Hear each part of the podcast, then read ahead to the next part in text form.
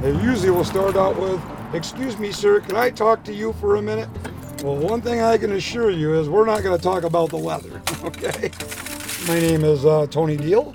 I'm the meter collector for the Ithaca Police Department. I've been in the department now for close to 15 years.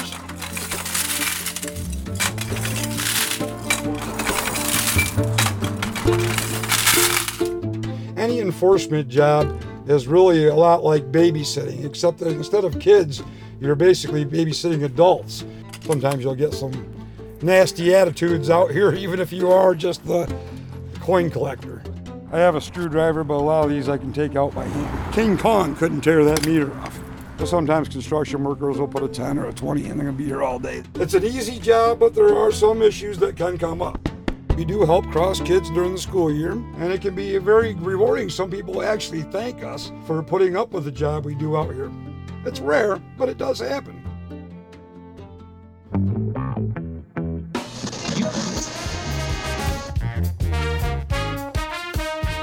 You're tuned to listener supported WRFI. This is Ithaca. This ain't New York City, man. This one here is what we call the boss key. And this is basically what I'll be putting in the machine to download all the information.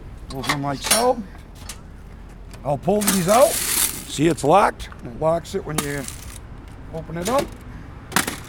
And it's downloading all the transactions that it's had. So there was $2.75 of credit cards used on here, and there's $2.30 in change. And it gives you the breakdown of nickels, dimes, quarters, dollars, $2, and that should be the count there.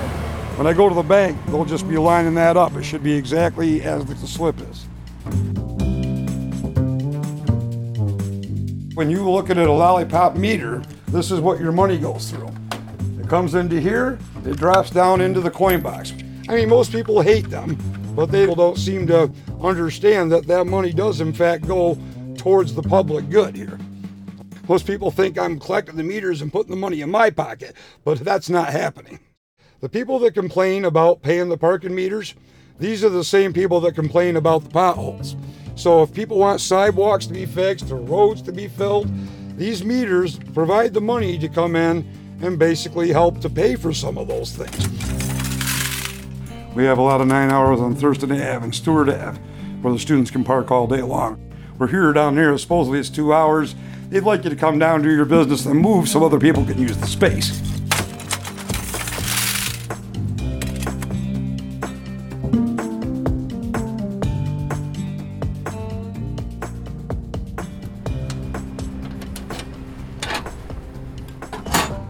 So, this is basically your pay station. You got your two batteries. They both get charged through the solar panel. You've got your bill acceptor. This is the printer that can be sort of a pain once in a while. And this guard top here covers the receipt tape. yeah, little buttons will fall off once in a while, so we may have to put new keypads and stuff so you'll learn the fine art of taking it apart. I'll carry a repair kit with me. Bank coins, taped together coins, super glue, bubble gum. People put anything you can imagine in the parking meters. Whenever the people run into the poles, sometimes the students get drunk and they'll just wrap them up with a chain in a truck and literally rip them out of the ground and throw them into the creek. It happens quite often, actually. And so when we install a new pole, basically I'll just use this drill and put a hole in the bottom of the pole. That allows the moisture to come out of it instead of building up inside the pole. In the wintertime, it'll fill up with water. If it freezes, it'll literally have enough force to pop the meter head right off. When they plow the roads and do the sidewalks, all the snow will be piled right up to the meters. Sometimes I'm the only footprints to the meters as I've had to stomp my way into the snowbanks.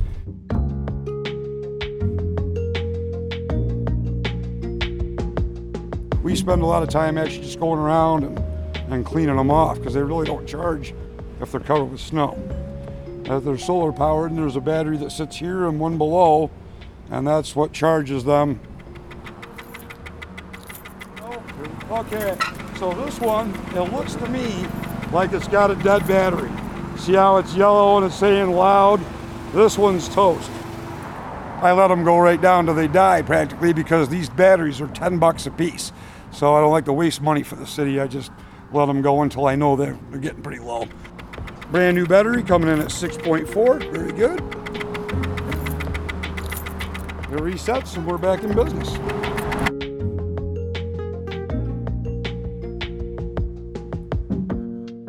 Most people seem to believe by putting on your four-way flashers, your hazard lights, that you can just come down here and park wherever you'd feel like. Handicaps, truck loading zones, no parking zones, no standing zones.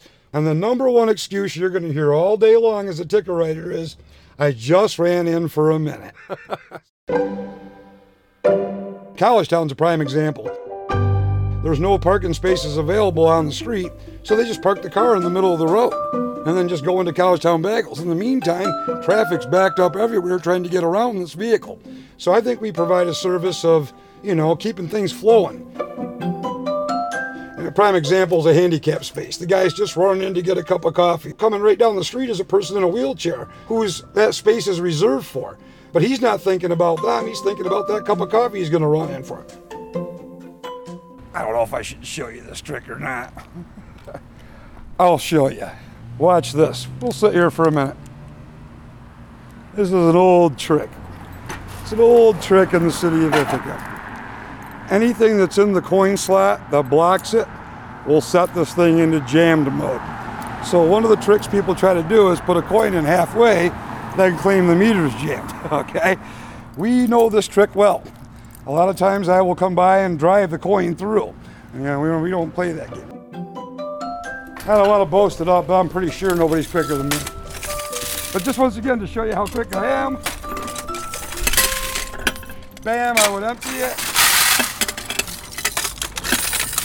You'll learn to hustle along. Thousands of times.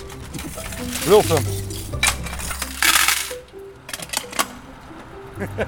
now what you didn't see there, I'll slow it down for you.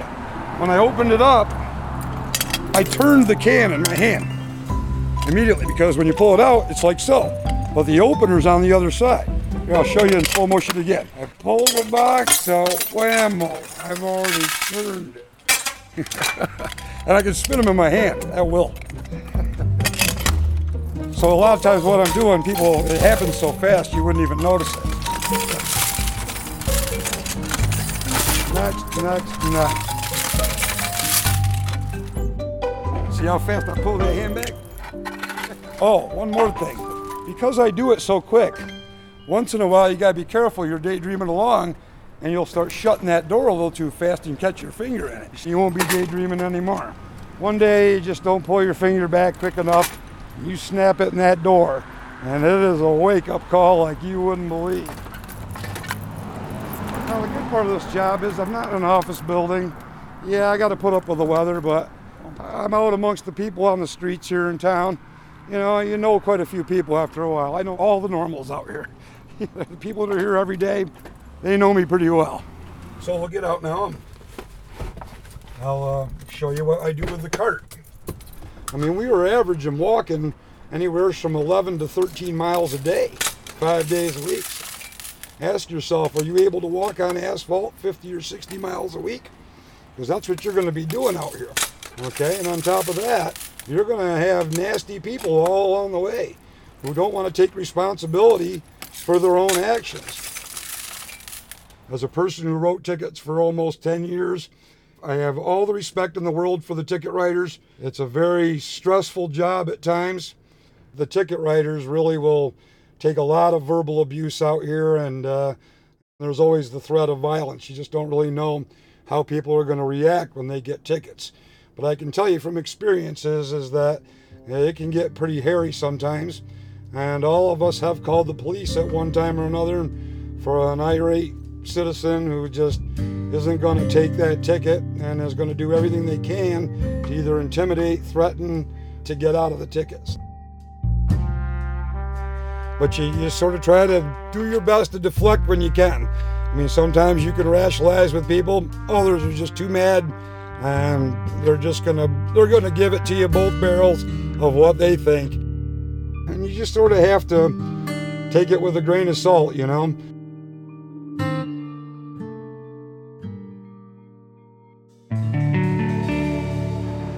Oh, I've done just about everything. I have uh, probably 15 years worth of food service industry. Pizza making, prep work, counter work, delivery, paved roads.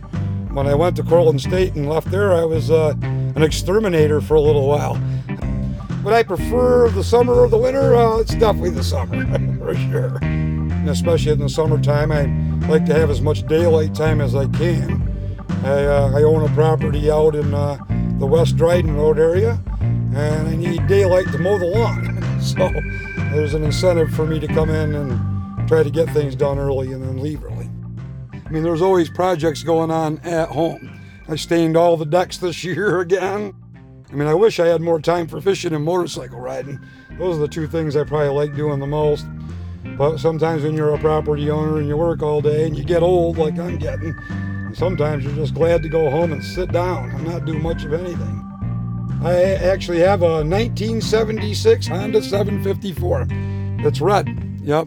It's got the original Honda stripe kits, if you know what I'm talking about, with the 754 emblems. I bought it for 800 bucks and I totally restored it. So the motorcycle, even though it's what 46 years old now, looks like it just came out of the box. I probably would never sell it. I'll probably have that until somebody else ends up with it when I'm gone. We get a lot of people that are in from town that don't know the town at all or their way around. So we play direction finder. I've helped people jumpstart cars and, uh, you know, carry groceries. I mean, you just never know what's going to come along. We also, because we have the radios, there's crimes that you may be a witness to down here as well. So you, every day when you're out here, you really don't know what you're going to be confronting, which I sort of like. The day is not really the same every day. There's very good people, you know, people that really do want to make the place a better place. So, you know, you learn to roll with the flow. That's the best way to put it, I guess. this is a good city compared to a lot of places. Uh, well, actually, it's the small town flavor of it, really. There's a lot of food and accessories. Uh, it's small enough where you can actually get to know some of the people that are here, you know, and yet big enough to provide the box stores and the lake and the things that, you know, it's, uh, it's got it all.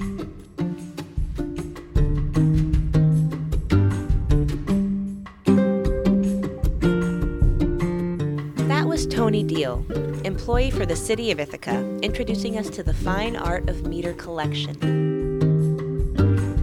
Tony tried to show us how to empty the coin boxes of those old lollipop style parking meters. I'm so slow. Of course you are. Slowly but surely, these will be replaced by newer, solar powered parking meters, or perhaps even made obsolete by smartphone apps. Slipping from the analog into the digital age. The times they are a changin'. Music for this episode comes from Blue Dot Sessions. It was edited by Florence Gilly. He and I, Marietta Sinotis, produced this show. It's about people that build community. You can check out our other audio portraits at www.thisithaca.org. It's got it all. You can listen while you drive, while you cook, while you clip your toenails, or while you do any monotonous task that's gotta be done to make our city work. Thank you to all who do it. So that's that's pretty much what I do all day, every day. Tune in and step into somebody else's shoes.